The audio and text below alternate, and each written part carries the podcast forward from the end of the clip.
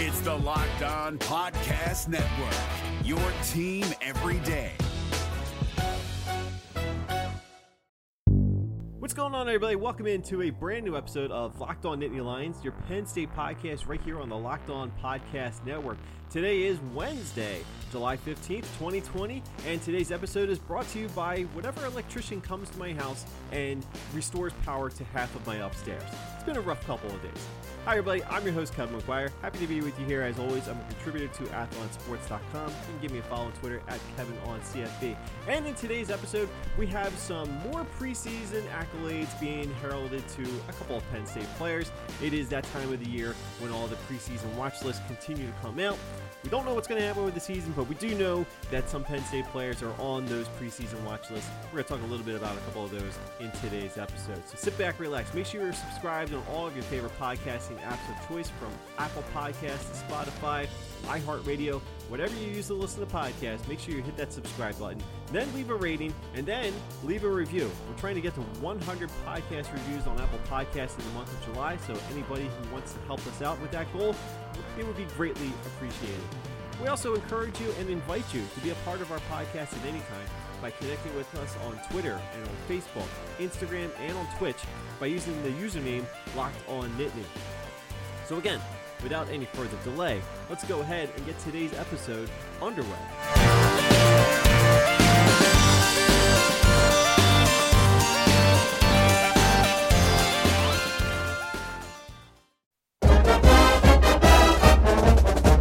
To some of the latest watch lists that have been released with a couple of Penn State players named to them a little bit later in today's episode. But of course, we have to start with some of the latest developments around the world of college football and really college athletics as a whole as we continue with another day forward towards what is supposed to be the start of the college football season don't know where your optimism level is right now. I know mine is waning a little bit. I'm still optimistic that we will see football in the fall, but uh, the last couple days since our last podcast, there have been some interesting developments that have popped up. First and foremost, we'll start at the FCS level, where not long after the Ivy League decided to cancel all fall sports, including fall football, for the upcoming semester, the Patriot League uh, who I thought was going to be the most likely conference to follow suit with the Ivy League, the Patriot League has announced that they are canceling all fall sports, and that, of course, includes the f- college football season for schools like Lehigh and Lafayette, right here in Pennsylvania, Colgate, uh, a number of other uh, really good programs. It's the closest conference I think you can find to the Ivy League, certainly at the FCS level.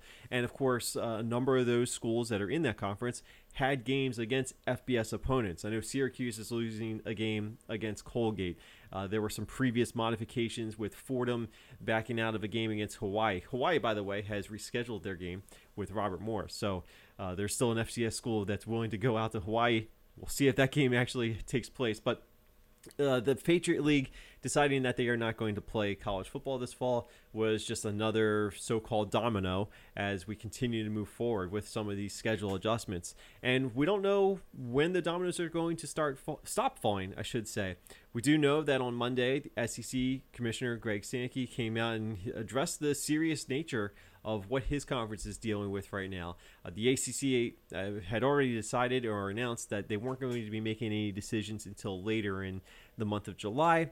The SEC is doing the same thing, kind of the same kind of timeline, and I sort of suspect that there's going to be some communication between the ACC and the SEC and making sure that they come together on a joint resolution whatever that resolution may be. And the only reason I say that is because there are a handful of schools in both those conferences that have uh, traditional and very spirited rivalry games against each other, like Louisville and Kentucky, Georgia and Georgia Tech, Florida and Florida State. And I think that those games really do mean something to a lot of those, uh, you know, those, those conferences and of course a lot of those schools. So I think whenever the ACC and the SEC decide to make their announcement decision or decisions final, I would not be surprised if they do so in unison. Uh, not necessarily as a joint statement, but I think they would come out with those uh, decisions uh, approximately at the same time. Not necessarily right in sync with each other, but probably the same day, probably within the same 24 hour span. And that leaves us wondering uh, I guess the only other conference that's left out there, uh, at least among the power conferences, is the Big 12. What's the Big 12 going to do? So Here's where we stand right now. So, no Ivy League football, no Patriot League football. That doesn't really necessarily impact a lot of Big Ten schools, including Penn State. But we do know that the Big Ten is going to conference only games. We're still waiting for some more details on that. We don't know if it's going to be the existing nine game conference schedule that was already set up for this upcoming season, maybe with some moving some dates around to get some of those games played earlier in the year if possible, or we, you know, the idea of the 10 game conference schedule, I think, was still floating out there. Big Ten hasn't really made any formal announcements yet on what they're going to do with that schedule. So when they do, we will certainly break it down and try to figure it all out as we move forward. I, I did note uh, on Athlon Sports a couple uh, content pieces that I put together recently, taking a look at the overall uh, schedules for Iowa and, of course, Penn State those had to be modified because we removed all the non-conference games. So if you go back and look at the ranking of uh, the, the, toughest games or the easiest games to the toughest games for Penn State and the, the, Iowa post that I did, you'll see there have been some adjustments. For as far as Penn State's concerned, toughest game still going to be the Ohio State game. A road trip to Michigan is no easy matchup for Penn State, and I still don't like that road game at Nebraska. Now, if the schedule comes out from the Big Ten and it's a completely new schedule for the most part, I may go back and reassess my ranking of Penn State's uh, schedule. And maybe I'll do this for Iowa too, but we'll see. But I do think that we're still kind of waiting to find out more about the upcoming season. I still think there's going to be some more adjustments. Uh, certainly at the FCS level, I think we'll see some more conferences come out. Uh, right here in Pennsylvania, uh, as far as Division Two is concerned, I'm wondering if the PSAC is going to end up having football this year. I would start to seriously doubt that especially now that we're seeing some conferences a little bit higher up with a little bit more revenue uh, in the in the margins there, starting to make some of those drastic decisions. So we move forward. We don't know exactly what's going to happen. I know um, as far as the city of Philadelphia is concerned, they're shutting down all large gathering events. So uh, that would suggest, and I don't know at the time of recording this, I don't know if it's been officially confirmed, but no fans at Eagles or Phillies games, which I, I think was going to be a likelihood. Uh, as far as college is concerned, no fans at Temple games, uh, which plays in Philadelphia, of course. And I would guess the Army Navy game is probably going to be moving because the Army Navy game is supposed to be in Philadelphia at the end of this season. Uh, if they end up do playing that game, and, and Football Scoop suggests that it could be the only game that's played this year, uh, it's not going to be in Philadelphia. I think they would find somewhere else to play it, at least for this year. So it's a tough time right now. It really is. But we do know that as of right now, Penn State is going to be playing some football games in a couple of months. And they have some of the best players in the country, certainly in the Big Ten. And we're going to talk a little bit about them coming up in our next segment as we talk about the release of the Bednarik Award watch list. Penn State's got a pretty good history there. Will they add to it this season?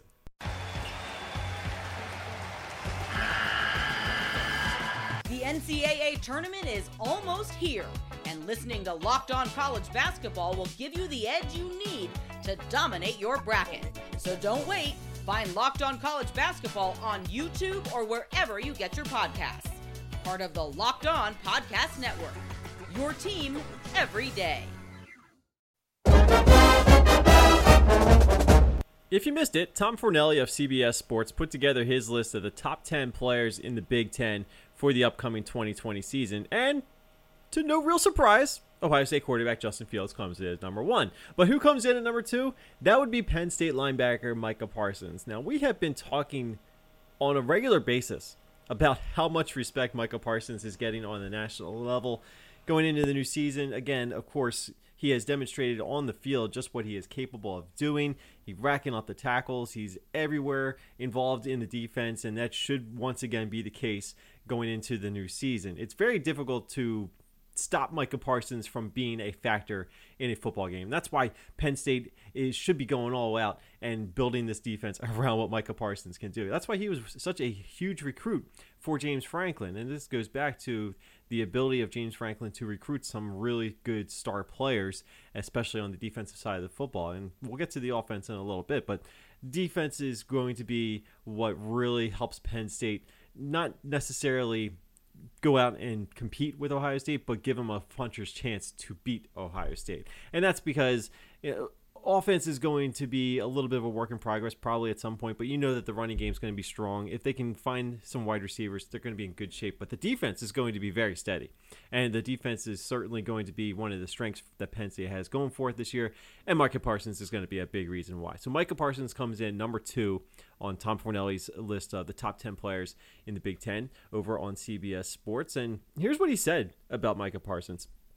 If there's anybody in college football capable of covering teammate Pat Freiermuth, it's Micah Parsons. Fortunately for both, they're on the same team, so neither has to worry about doing so. That's exactly right. And you look for linebackers to cover tight ends, and uh, this is an area where Micah Parsons is going to thrive at. And the fact that one of the best tight ends in the Big Ten plays in the same uh, program, that's always good news. And of course, Pat Freiermuth actually came in at number three on Fornelli's list of the top 10 players. So you can see that Penn State has some really good talented players. Now, you have to go a little bit further down into the list of the top 10 players to find the next Penn State player. And in fact, the only other Penn State player on there is running back Journey Brown.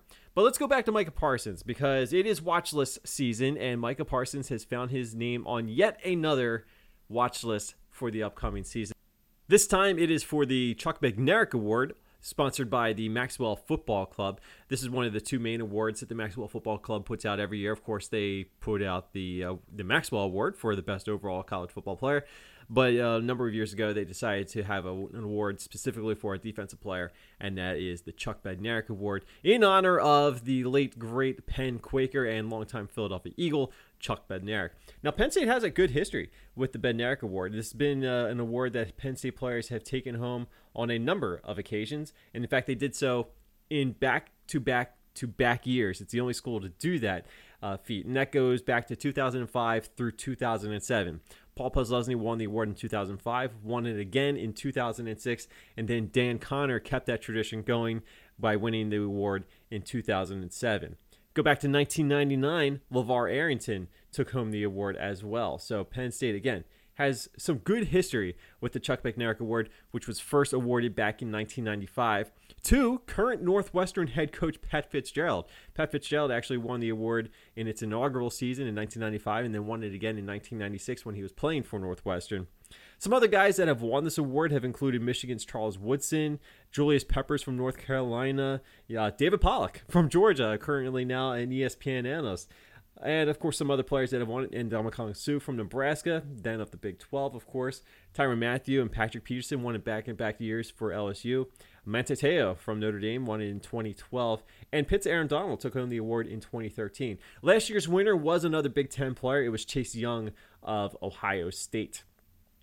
So, is Penn State going to be able to get their top linebacker back to the Bednarik Award uh, winners list? Yeah, I think he's got a pretty good chance because he's already going into the season as highly regarded as one of the top linebackers in the country, if not the best linebacker. And in fact, a lot of people are saying he is probably the best defensive player in the country.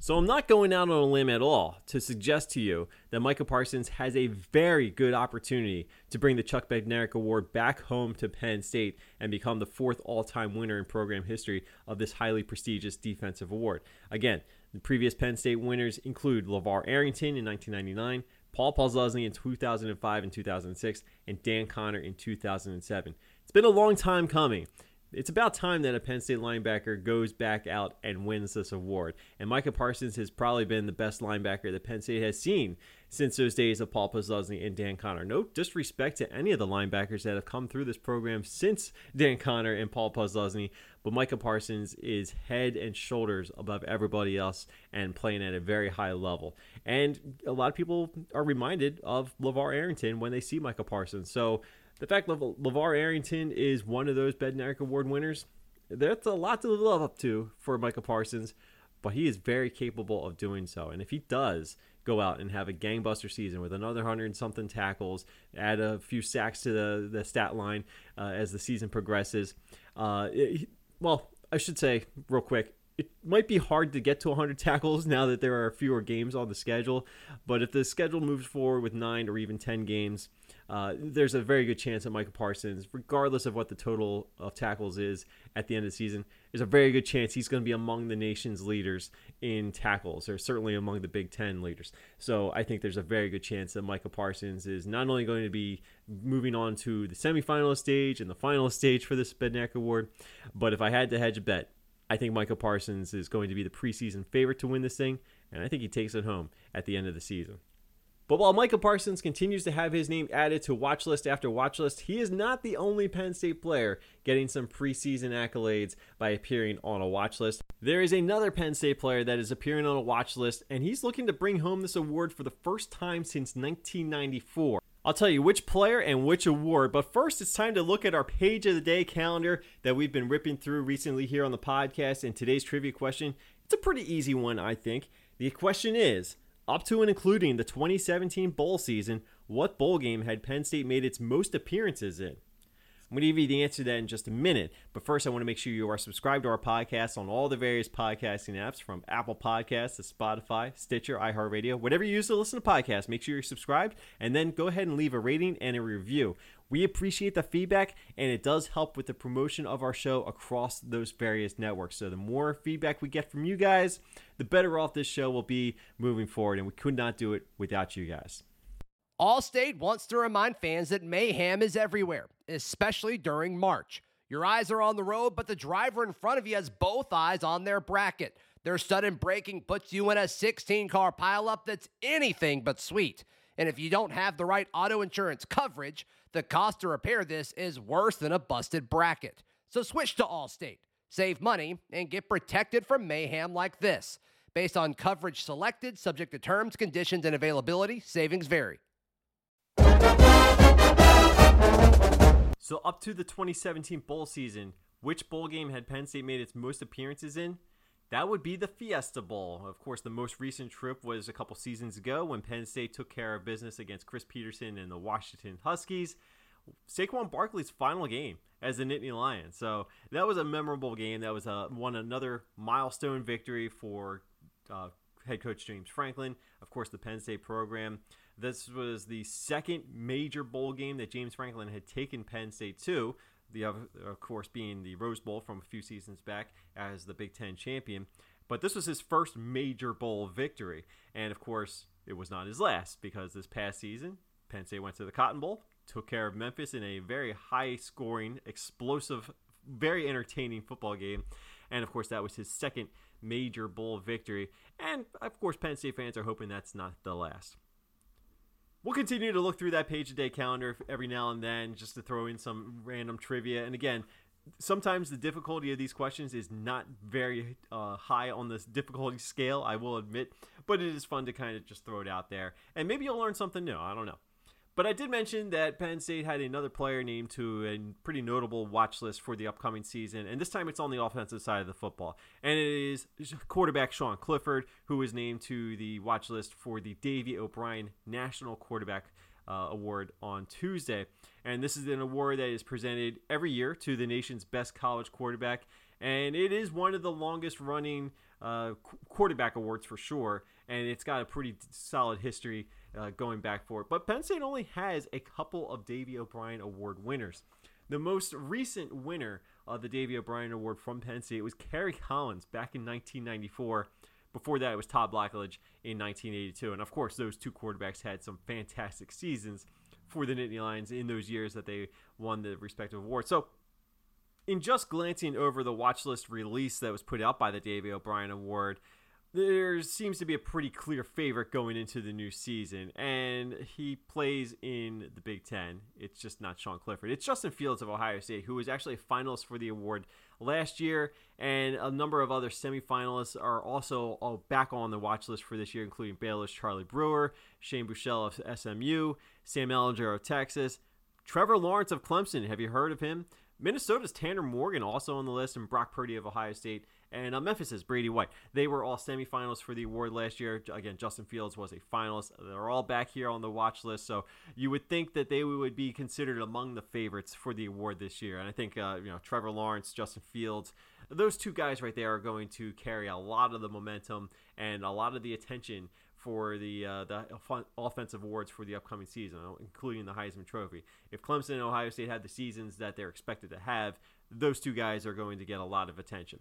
But so, what's it going to take for Sean Clifford to break into that conversation? Well, first of all, it's going to take some wide receivers around him to really step things up a little bit this year. And we've talked about that I don't know how many times on this podcast, and we will continue to do so because it is one of the biggest questions facing Penn State and their ability to get to that next level. If Penn State's going to beat Ohio State, they need to have wide receivers that are going to make some plays, and not just against Ohio State, but also on the road against Michigan, on the road against Nebraska, against Iowa, uh, against uh, well, not Virginia Tech anymore, but the, the, you get the idea. Penn State needs wide receivers. The good news for Sean Clifford is he has one of the best tight ends in the country to throw to in Pat Freiermuth, and having that kind of a weapon is always a nice luxury to have. So there's no question that if there is a bind that Sean Clifford is trying to get out of, looking at Pat Freiermuth is not a bad outlet. And of course, there will be a pretty strong running game to support him moving forward. But yeah, Sean Clifford, I think when you look at his season last year, first time as a full time starter for the Nittany Lions, I thought that there were some positives, but there were also some negatives. But I don't really call them negatives. I call them more opportunities to grow, especially for a quarterback who is just getting a chance to be the guy running the offense. I thought Sean Clifford handled it fairly well all things considered. Yes, there were some ruts. There's no question about that. And I think part of that's coaching, part of that is player development, uh, you know, player ability is probably more likely.